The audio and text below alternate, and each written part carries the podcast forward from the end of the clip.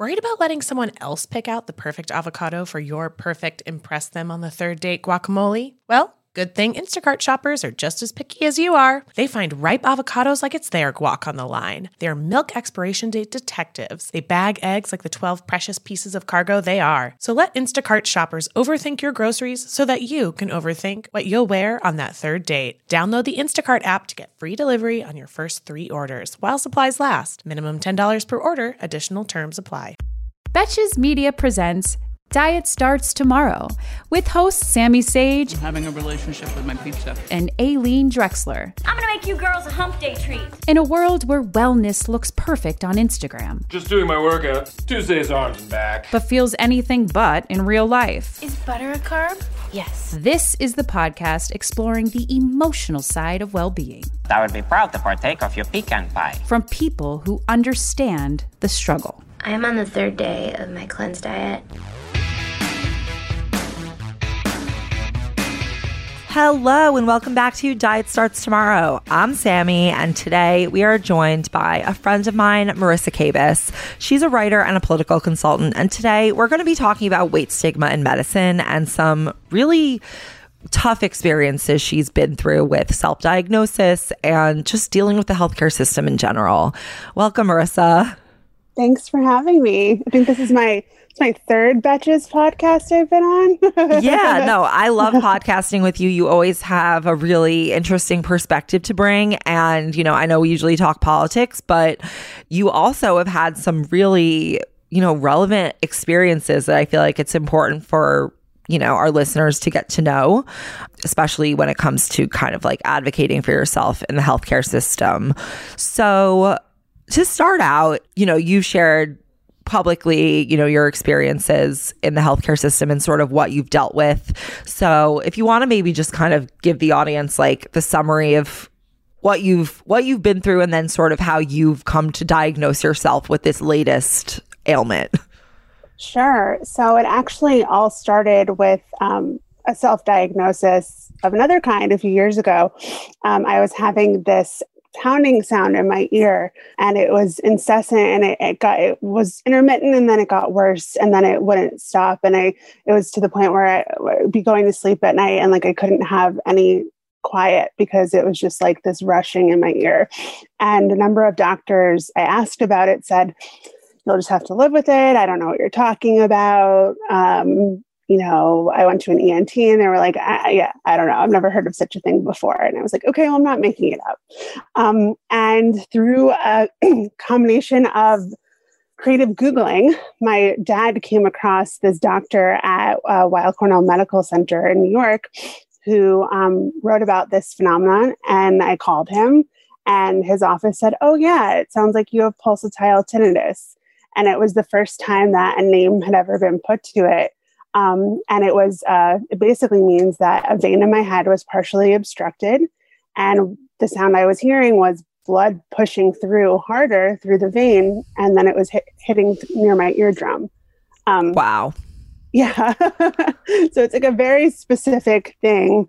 And this is what kind of started me on this medical journey of, of figuring out how to navigate the medical system and how to advocate for what you need.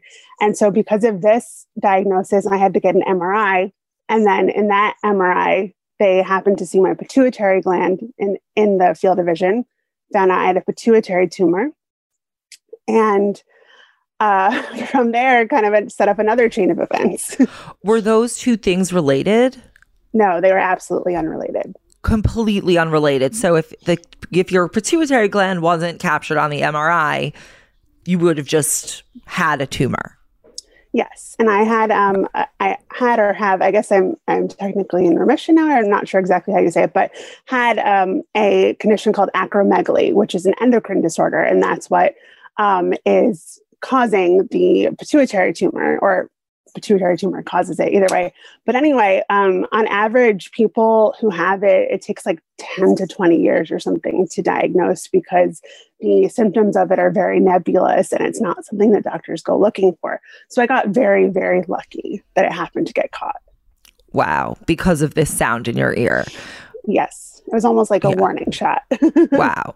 So you had just been dealing with that. Like I know you had just finished your anniversary of, you know, that that surgery um, on your pituitary tumor and then you wrote another story about a new self diagnosis. And this one I feel like is particularly relevant because for years, doctors had been just telling you to lose weight. Um, and it turns out you had an entirely different issue. Yeah, exactly. I did. Um, so I currently am dealing with fat, uh, four fibroids, and um, they are non cancerous masses that are either within the uterus or surrounding the uterus. And it was only because of the the self advocacy that I learned during this previous experience that I, I kind of knew how to to find this for myself. Um, just you know, a little background: I had two neurosurgeries to get my um, pituitary tumor out, and I never would have gotten the second one if I hadn't pushed for for more. Um, I was told, you know, you're going to have to take medication for the rest of your life. None of the medications were working. I was doing injections to myself every day to no avail and i i just had this belief that there was a better way that there was a solution. And i found the one doctor in literally the entire world who was able to do it for me. So because of that experience i felt really empowered to keep looking for answers when things didn't feel right. And so I had this distended lower abdomen for many years. Um, so if people don't know exactly what that means, it's sort of like it's um, the area below my belly button was protruding, you know, pushing out a little bit um, in a way that I personally did not like. Um, but even at my my thinnest, you know, my weight has fluctuated over the years. Even at my thinnest, it was still protruding, it was still distending, and I thought it was really strange. And a, doc- a few doctors had commented on in the past, but never um, felt inspired to actually look into it. And it wasn't until I was reading a piece um, by a writer named Yvette Dion um, about her own harrowing experience with fibroids and, and nearly dying um, that I started to feel the wheels turning. I was like, oh my gosh, like, I, I think I have fibroids. Like, I think mm-hmm. this is me. It was like this real moment of like self recognition. And so I asked my uh, primary care doctor, can you order me a sonogram to see if, if I have fibroids because of the distension and abdomen pain and uh, lower back pain and heavy periods. And she said, okay, sure. And I turned out to be right. Yeah, you posted the images on on Twitter and I'm like, how did someone miss this? It's your whole stomach. Like it's mm-hmm. literally if you want to go check it out on Twitter, she's at Marisa Kabas. You can they're on there and like it literally I'm like, how did no one realize this? Like there's some there's nothing more obvious than like it's very clear. Yeah, it's like the size. It's 17 centimeters wide, and they compare it to a five month pregnancy. So yeah. I've just been carrying this around, and I, and I, think it's gotten larger in the last few years. But I mm. I think I've had this for maybe I don't know since I was a teenager, and no one caught it. So you're right. I'm like, no gyno caught it. No, like regular physician caught it. No, no. you went to tons of special. It's kind of wild. But, um, so you, what exactly are fibroids? Like, in case that anyone's like, oh, this might be me. Like, what are they and why are they dangerous? So they're non-cancerous masses. They, um, there's really, they don't really know where they come from or why people get them, but millions and millions and millions of women have them and don't necessarily realize it because there aren't always symptoms and they can be totally harmless. You can have some, you know, small fibroids and, you know, go about your life and get pregnant and have kids and be totally fine. The problem is is when they get quite large or if they're located in a place that's extra sensitive um, and they obstruct certain functions of your reproductive system. And so for me, I found out subsequently that if I had gotten pregnant before this and hadn't gotten these out, I would have had to terminate the pregnancy. I would not have been able to have a successful pregnancy. Do you think they would have caught them at that point? Like, or um, I would have been pregnant already. Right. So, but would they so, know like the reason that this pregnancy isn't viable is because of the fibroids? And then would they be like, oh, we'll take those out for you?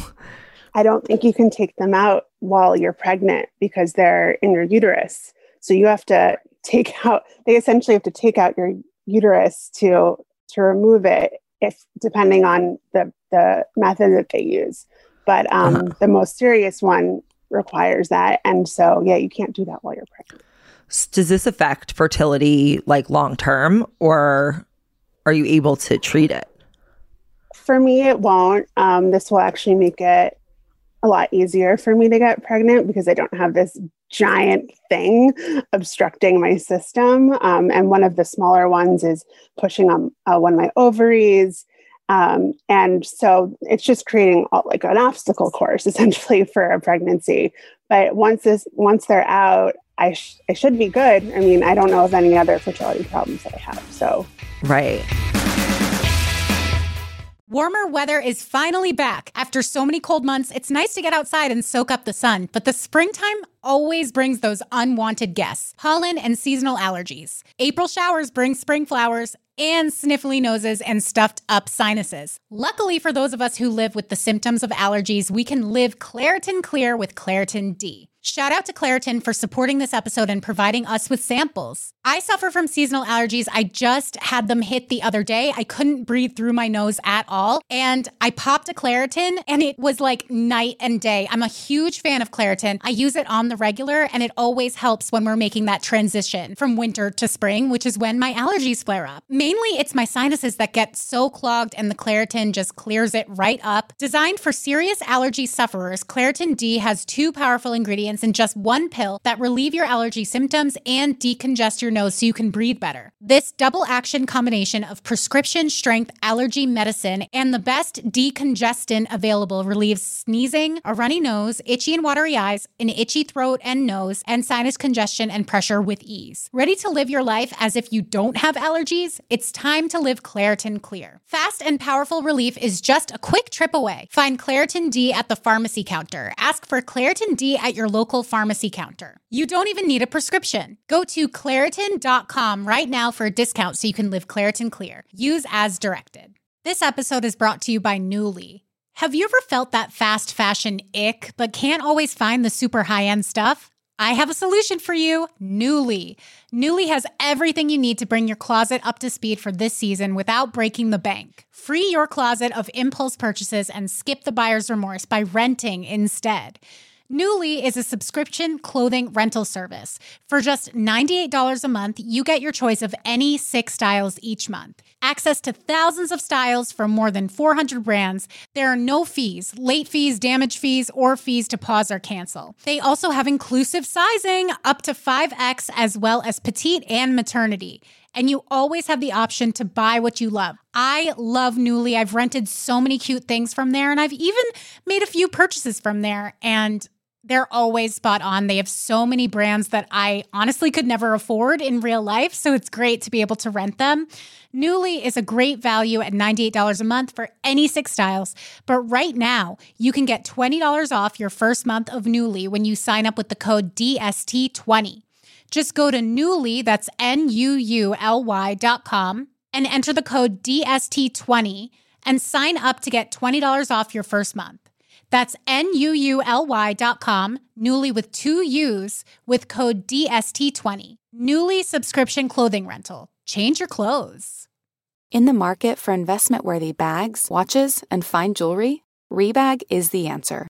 Rebag is a luxury resale platform where each piece is carefully inspected by experts to ensure quality and authenticity. Use Rebag to buy and sell finds from the world's top brands, including Louis Vuitton, Chanel, and Cartier. Head to Rebag.com to get 5% off your first purchase with code REBAGNEW. Shop today at Rebag.com. That's R E B A G.com. And use promo code REBAGNEW for 5% off your first purchase.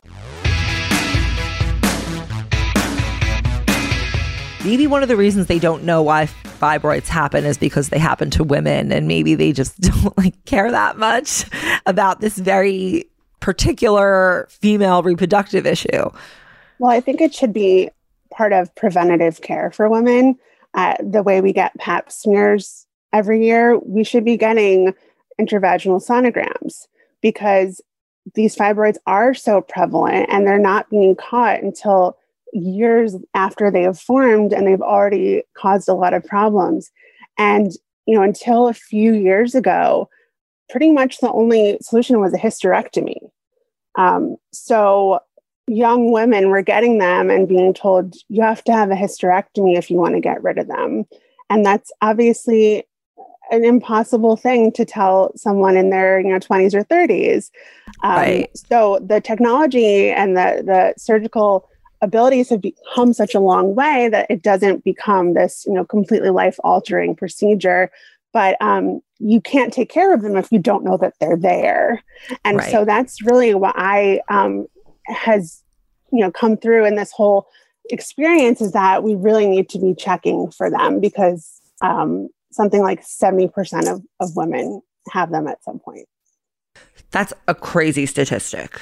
So you had probably experienced symptoms of having this in your uterus before but you know you wrote about in your in your twitter thread that doctors had just told you to like lose weight throughout the years mm-hmm. how what kind of experiences you said your weight had fluctuated what kind of experiences did you have sort of in that realm of of the system so i i always I, I don't want to say struggled with weight, but it was just weight was something that was at the forefront of my mind since I was a young kid. And I'm sure um, many people can relate to the experience of going to the doctor and, and, the chart. I don't know if you guys have ever talked about the chart um, where it's like you, the BMI chart, um, where it's like your your weight is on one axis and your height is on the other axis, and it determines whether you're like normal. Oh, that's the BMI chart. Yeah, yeah, yeah. So that haunted me, and I was scared to go to the doctor from like a very young age. And so um, this that obviously preceded any fibroid issues, but I always felt like the doctor was a place that you would go to get judged for your weight um, and not necessarily to help you achieve ultimate health. I thought and that as well. it's yeah. really sad.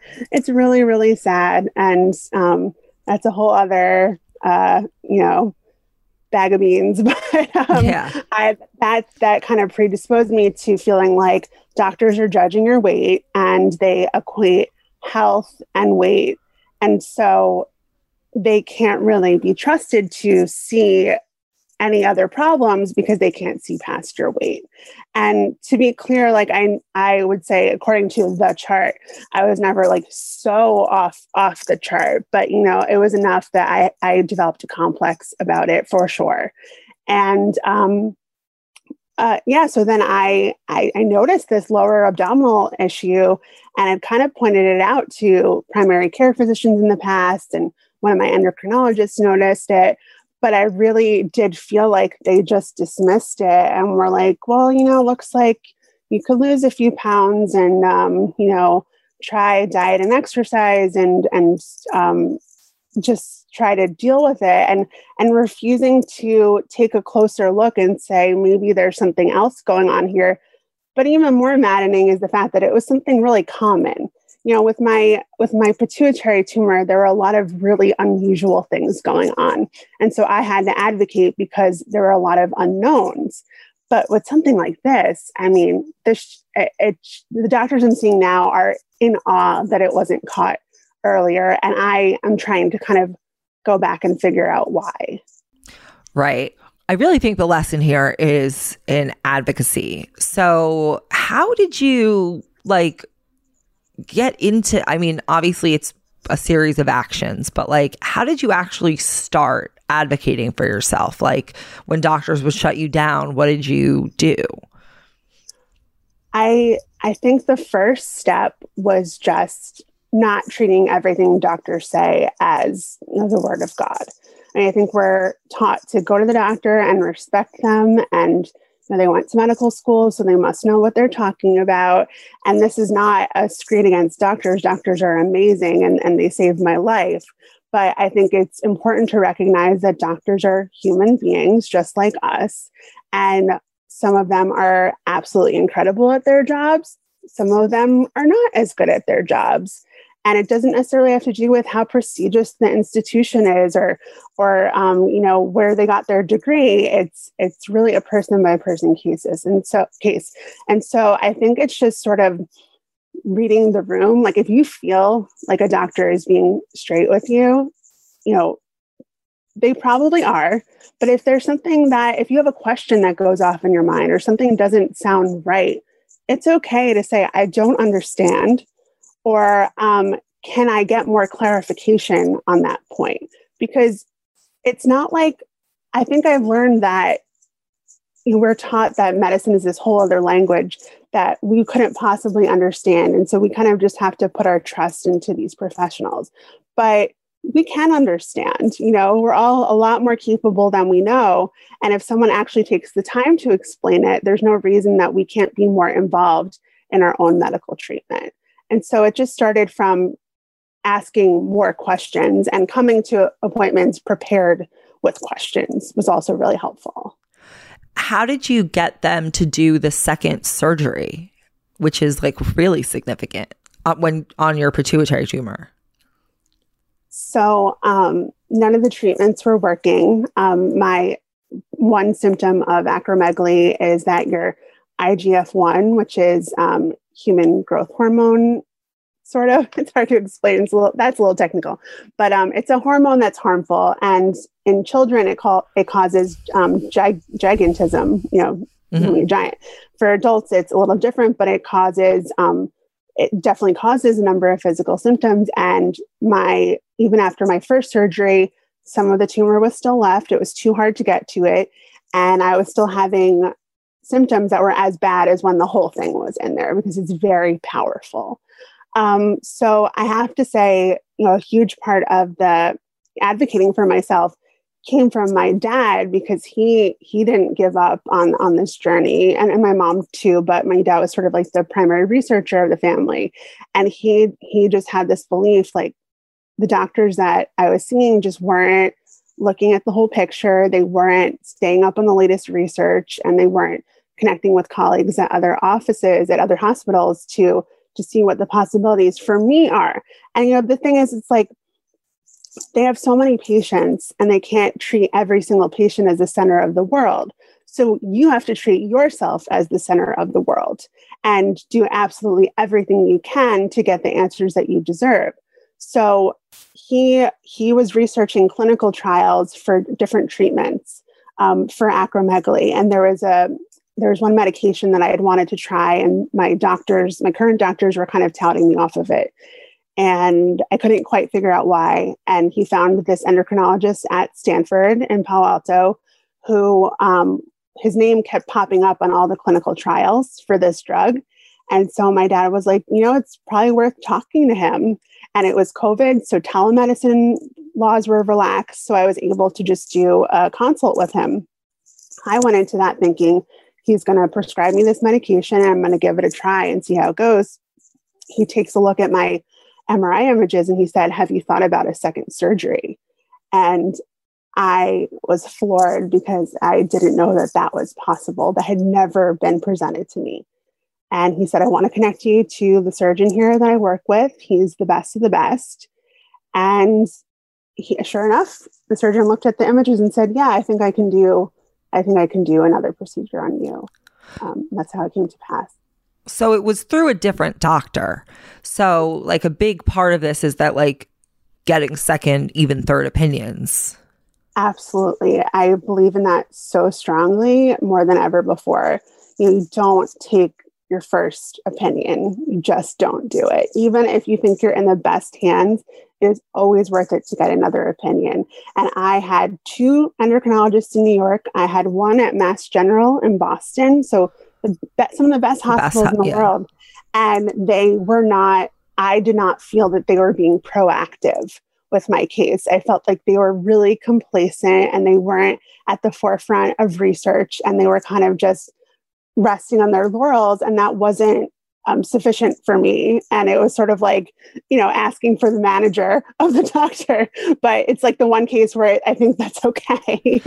Yeah, no, this is the time when you should ask for the manager, so to speak. Because, I mean, clearly, like you, it made a huge difference in your life to do so. But I mean, not everyone obviously has the you know the skills that your dad has to have like known where to look. So what does someone do if they just like have no clue where to find research on clinical trials? Like where do you even start? It's there's no one inroad. It's it's honestly a very opaque world. And i think it's like that on purpose because I don't think doctors want patients doing their own research. I think they want to leave the research to themselves. But it's just a matter so for example with my my current fibroid situation that was even though i had learned how to advocate for myself it was a completely new field and so i didn't have any context in that space i didn't have i didn't know the lingo. Every you know specialty has like knowing which specialists do which and you know who to talk to and who and and what what makes a good hospital. You know mm-hmm. how do you know you're in good hands? And so I I literally just started googling, you know, looking for best um, you know best gynecologist fibroids new york city stuff like that. And then eventually as i was reading more i kind of narrowed my search into and I talked to a number of people after I tweeted about it who reached out and said they'd gone through similar things. And I asked them, is there a specialist that you would recommend I see? Like, not just a regular gynecologist, is there someone more specialized? I think finding the, the person who's most specialized is so key. Right. Because a lot of times you can be going to someone that's more general and they can say, Oh, I'll take care of it. But there could be someone who, like, their whole life is working on this one thing.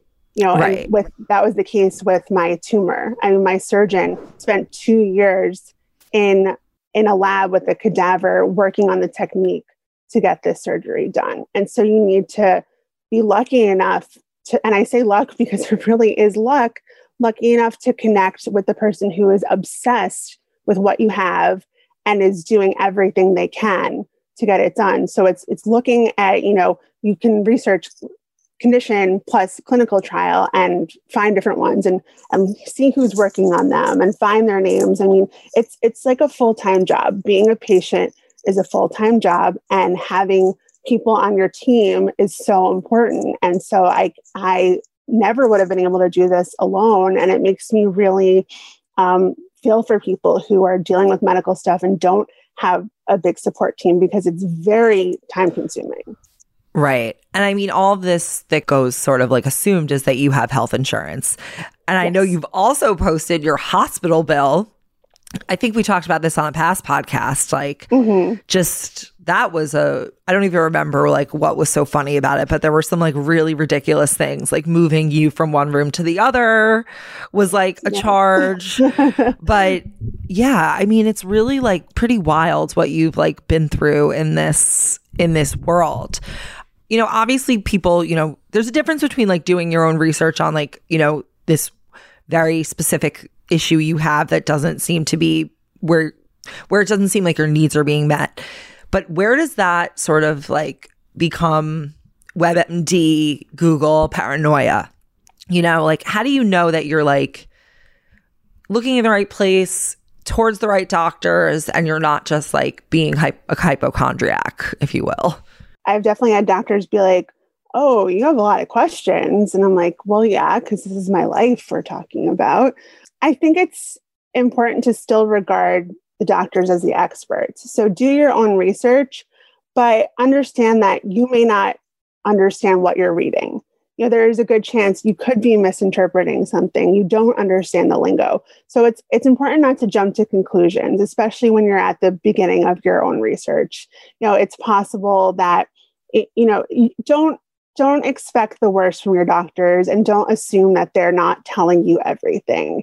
It's okay to do your own research and i am a big proponent of that but you're not going to become an expert on your condition in a couple hours of research. So you know kind of humble yourself in that way. Um, but i think also when you do bring these questions to a doctor if they're dismissive of it that's not a good sign either. I mean i think the sign of a good doctor is one who understands that patients are scared and that they don't have they feel like they don't have all the information. And so if they're patient with you and they take the time to walk through these questions you have if they're you know within reason obviously that's the sign of a really good doctor because they want to be collaborative with you and they don't want to just tell you what to do. But yeah, I mean, it can be really scary to start down a, a Google rabbit hole and, and suddenly you think something's much worse. But just from my experience, I really haven't had that actually. Like, I've only found it helpful to read, read, read about the condition. I learned so much that way. Well, I feel like it's probably been helpful to you because your biggest, you know, the big, the worst thing it could be was sort of validated for you. You know, I think a lot of people look and they're like, "Oh, I have a brain tumor," but they, you know, they they don't you know and that's what i think is probably you know that that's what the patient you want to avoid being. But did you ever experiment with like eastern medicine or any type, types of alternative medicine? Like did you explore those types of doc i don't want to say doctors or pra- practitioners? I did. Yeah i i tried functional medicine and I went to two different functional medicine doctors. One was like an independent practice, one was sort of part of this big group of, of functional medicine doctors who also work with nutritionists and life coaches and, and that whole thing. Um, well, what first, what is functional medicine in case people don't know? It's essentially a marrying of Eastern and Western medicine. They they do regular blood work and they they believe in in medication and, and that sort of thing, but they also combine it with a lot of supplements and um, different kind of I mean, everyone's different, but you know, yoga and breath work and body work. And so it's seeing the larger picture and kind of, you know, they do really detailed blood work to look for different things that that the standard panel won't look for. Um, which which is great. Um, and so I I don't have anything bad to say about functional medicine. It just turned out that for what I was dealing with, it wasn't going to be the answer. Um, so, you know, they for a while thought if I went gluten free and dairy free, that that would somehow help the inflammation caused by my increased hormones from my pituitary tumor. And I was so desperate at the time. I was like, yeah, of course I'll try that. So I did that for probably about four months. And I didn't see any difference in my weight, and um, swelling is a, a symptom of, of the increased hormones. My swelling didn't go down. I didn't feel any different. And so I was like, well, this is, I don't like living this way. This, you're not eating gluten and dairy sucks. Yeah. So um, I just, I gave up on it and I, I felt kind of like, you know, a little bit like I had failed the test in a way, you know, because I wasn't yeah. like didn't have the willpower to just keep going and be gluten free and dairy free. But it would be, I mean, it would be one thing if it were working. Like I always, like I've always said, like I will not cut out a food group unless it were like for a health reason. Mm-hmm. And, mm-hmm. you know, also like if you're saying that you, you know, had challenges with your weight like early on, like, you know, the chart and all that mm-hmm. thing, like it, it can be, dare I say, triggering to, have to go on a diet like this and you know you're not seeing results. It's just a totally you know. And and feeling afraid of food. Um, and that that's always my biggest thing. Like i'm my mom is actually an eating disorder therapist and she did an amazing job raising me to have good body image and to have a good relationship with food. So despite struggles like i would say i have you know a pretty pretty healthy regard for things. And so this was actually felt really radical to me because she was never one of those people who was like, well, why don't you try to cut out carbs this month, you know, and, and see if you feel better? She never said that to me. And right. she actually, from her professional point of view, wasn't thrilled about it either. You know, she she sees treating foods as if they're toxic unless you have a known allergy. She sees that as, um, like you said, potentially triggering, or it could um, help create unhealthy relationships with food. So, right. um, and at the end of the day, when the second surgeon went in, I had one of the most difficult tumors he's ever seen in his whole career. And it took nine hours to wow. remove the tumor. So it's like, you know, part of it is that my experience is dealing with extremes. You know, I had this extreme tumor, I have this extreme fibroid.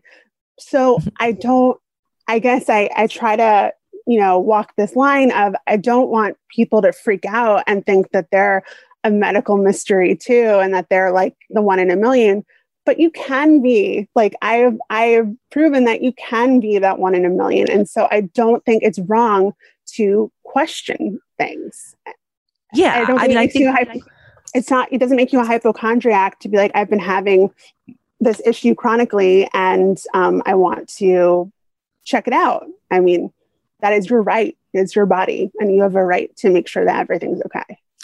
Totally. I mean, I look, I think it's kind of a balancing of like knowing you could be the one in a million with that you probably are not. And you want to advocate to yourself for yourself up to the point that I guess maybe like your intuition tells you you you should.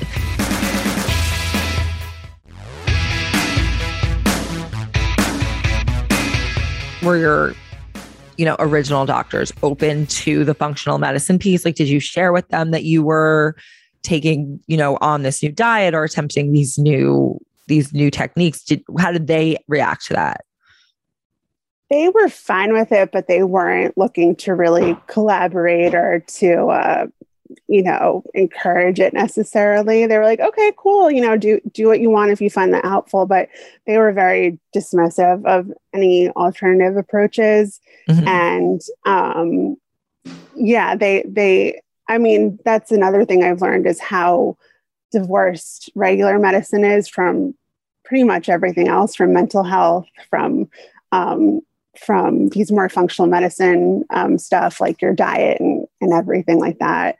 Um, and they they very much just want to stay in their lane and you know, look at the problem at hand and not really think in a larger context like what else could be at play here. in what way did you sense that they were not like considering mental health at least because like i i understand sort of why they you know why a, a surgeon at boss at mass general is not gonna like think about like reiki.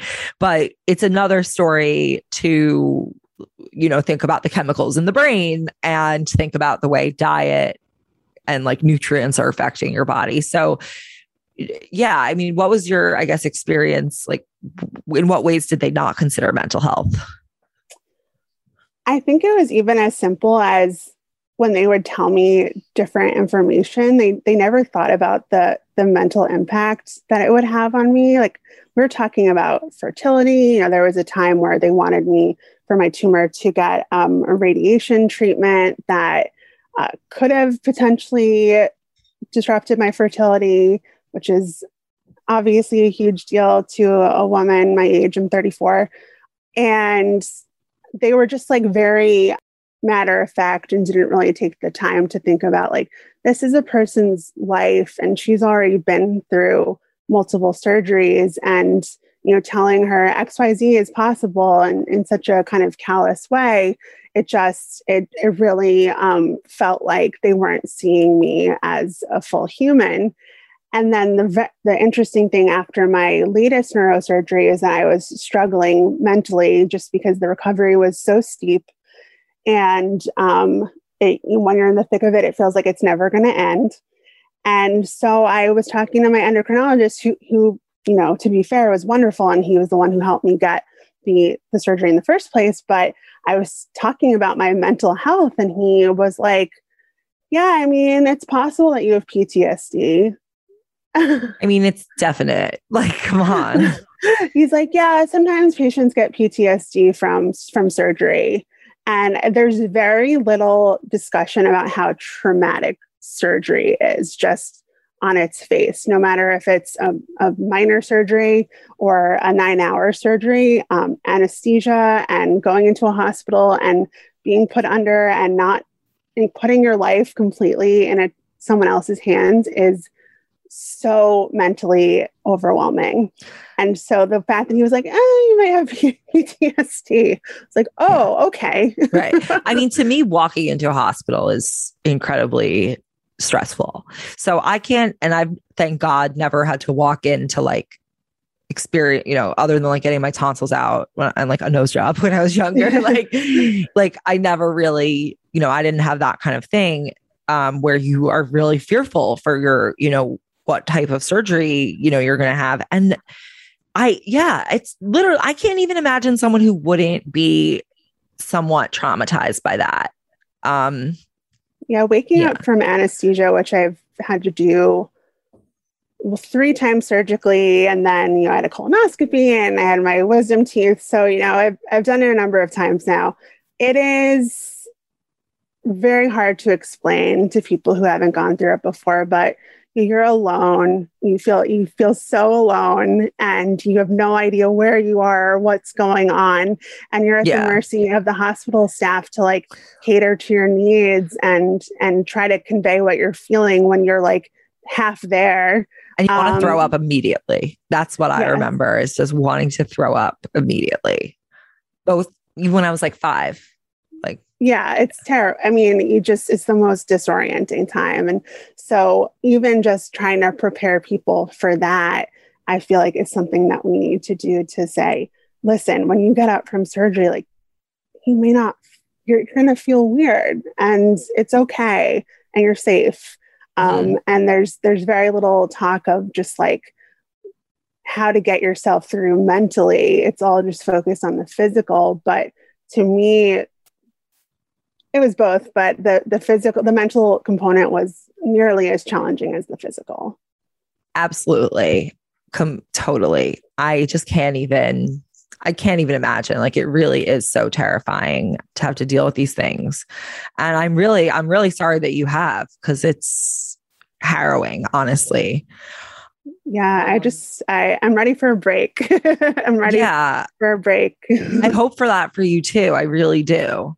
We had a few people submit like experiences that they've had where like their doctor told them to lose weight, but it was actually a different thing. So mm-hmm. I'm going to read some of them just with the hope that if you, as a listener, are someone who thinks you might have a real medical issue and you're just being kind of told to lose weight, I hope that reading some of these will spur you to get a second or even a third opinion.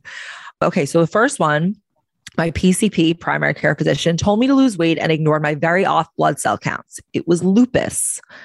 I I wanted to get laser hair removal, and the lady told me it wasn't working. That I was still hairy because of my weight. Okay, that's not a doctor, but whatever. the next one, I developed psoriasis, and my doctor said if I lose fifty pounds, it would clear up. I don't know how that would work. What? Yeah. here here's a here's a really fucked up one. Was fat shamed at the eye doctor because rapid weight gain is causing swelling on my optic nerve. Instead of tests i was told to just not gain weight because i'll lose my vision. What? Yeah. God. yeah. Yeah here's an, i was 14 and put on diets and other traumatic procedures. Had missed a seven pound tumor. That was the oh weight that that they needed to lose. Right. Yeah. Here's the last one. Constant vomiting because I was fat. I had a fatty liver, but really it was gallbladder and I had to have surgery. I, I I mean it's like I wish that I was surprised by any of this, but I've also become like I, am reading more from you know fat activists and and people who research in the space, and I've really been rethinking um, my my relationship to that and sort of the things that I've internalized throughout my life, and um, seeing uh, weight as something that needs to be fixed or something that needs to be cured. And um, really understanding that people come in all different sizes and it's not a measure of health, and that it, we all deserve to have health care that treats us as human beings that are okay just as we are. Yeah, it makes you wonder like, okay, so everyone says, you know, you want to be smaller, thinner for your health. But it's like, okay, well, maybe people who are heavier would be just as maybe they wouldn't necessarily have like higher death rates or worse like mortality with certain conditions if they were treated the way smaller people are treated. There's no you doubt. have to wonder that like how much of it is the weight and how much of it is the treatment they're receiving for their ailments. It's particularly harrowing when you hear about um, women losing pregnancies or having major complications um, because of their weight. Um, I, I, remember reading an essay from um, Tressie McMillan Cottom, who is um, a writer and she's amazing, and she she went through that very thing. Um, she she lost her um, baby because they just thought she was fat and you know they didn't treat her appropriately you know it's just it sounds like it's a very basic thing but you know fat people deserve health care and um, i you know i I, as someone who has struggled with weight, um, I don't really know how I classify myself, which is like a whole other thing, kind of. It's like, you know, where do you fall in like the continuum of weight? But I think anyone who is not like um, super thin has at one point or another dealt with a doctor looking at their weight. And instead of digging deeper into what might be going on, they just say, go to the gym and it will clear itself up. Right. Yeah, I mean it's definitely a very a very common experience. But thank you so much, Marisa, for sharing all of this with us. You were so open and vulnerable. And it was, you know, I mean, I hope that this is helpful for people who maybe have, you know, obviously not the same issue, but something similar, or they felt, you know, kind of slighted by doctors not really listening to them. So is it okay if people reach out to you? Yeah, absolutely. I'm at Marisa Kabas on Twitter and on Instagram and happy to help people with their questions about navigating this crazy system because there's very little support in that regard. And also, just wanted to say that I am getting fibroid surgery next week, and um, hopefully that will resolve the issue. And 2022 will be surgery free. I I mean I really hope truly I hope that that goes well and smoothly and that you know you wake up non-traumatically in the hospital. I hope so too. yeah. And so Marisa's going to join us on our Thursday episode as well. And we're always with you. Through thick and thin. Diet Starts Tomorrow is produced by Sean Kilby and Jorge Morales Pico. Editing by Stacy Wong and Sean Kilby. Social media by Sydney Rafe. Guest booking by Nicole Pellegrino. Be sure to follow at Diet Starts Tomorrow on Instagram, Twitter, and Facebook. And send us your emails to dst at betches.com.